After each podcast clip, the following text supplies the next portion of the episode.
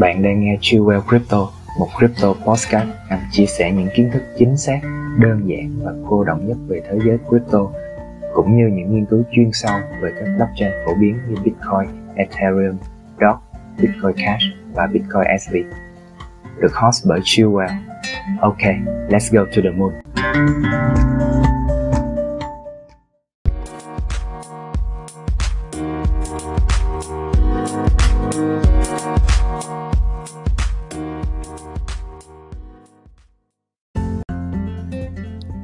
Hiện nay thì giới sưu tập nghệ thuật, người hâm mộ bóng chày, nhà đầu tư đang đua nhau đổ hàng triệu đô la để mua các vật phẩm được đại diện bằng các chuỗi mã NFT.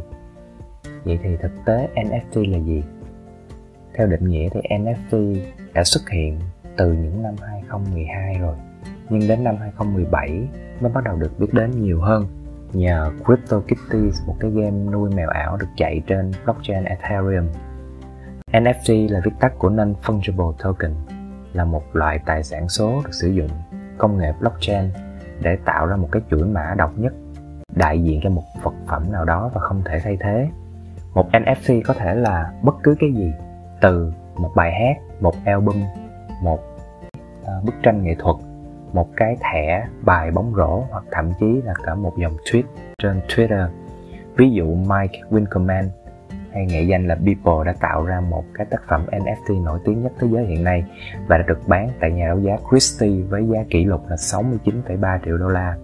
Hoặc là một cái dòng tweet của đồng sáng lập Twitter đó chính là Jack Dorsey đã được bán với giá là 2.9 triệu đô la.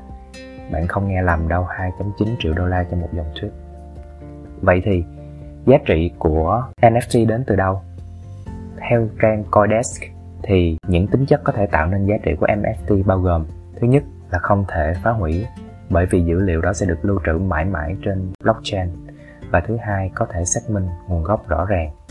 Cái thứ ba là cái quan trọng nhất, đó là không giống như các loại cryptocurrency, ví dụ một bitcoin tương đương với một bitcoin khác. Thì NFT là duy nhất và không có NFT nào giống như NFT nào, và bạn không thể sao chép được nó một NFT cho phép người mua sẽ sở hữu cái file kỹ thuật số ban đầu với chữ ký số duy nhất dùng làm bằng chứng để làm quyền sở hữu. Tất cả các nhà sưu tập đều đánh giá cao cái sự độc nhất vô nhị đó hơn là cái nội dung bản thân của cái NFT đó. Cho nên NFT nó sẽ có giá trị sưu tầm cũng như có giá trị đầu tư để bán lại với giá cao hơn sau này. Vậy thì những rủi ro của NFT là gì? Rất là nhiều cái nhà phê bình nhà kinh tế học đã cho rằng cái NFT này chỉ là một cơn sốt và một thứ bong bóng đầu cơ tương đương với mã chứng khoán như GameStop từ 2020 hoặc là những cái đợt ICO từ 2016, 2017 và theo điều tra của tờ Times thì giới đầu cơ cá voi là lực lượng hiện nay chủ yếu tạo nên những cái thương vụ mua bán lớn nhất trong thế giới NFT trong đó có anh em nhà Winklevoss và cuối cùng là có thể tạo ra NFT không? Dĩ nhiên là có, và bạn có thể tạo ra một NFT chỉ trong vòng có 15 phút. Mình ví dụ, bạn có thể vẽ một bức tranh trên Photoshop, hát một bài hát nào đó, hoặc bất kỳ một thứ gì đó mà bạn cảm thấy có giá trị.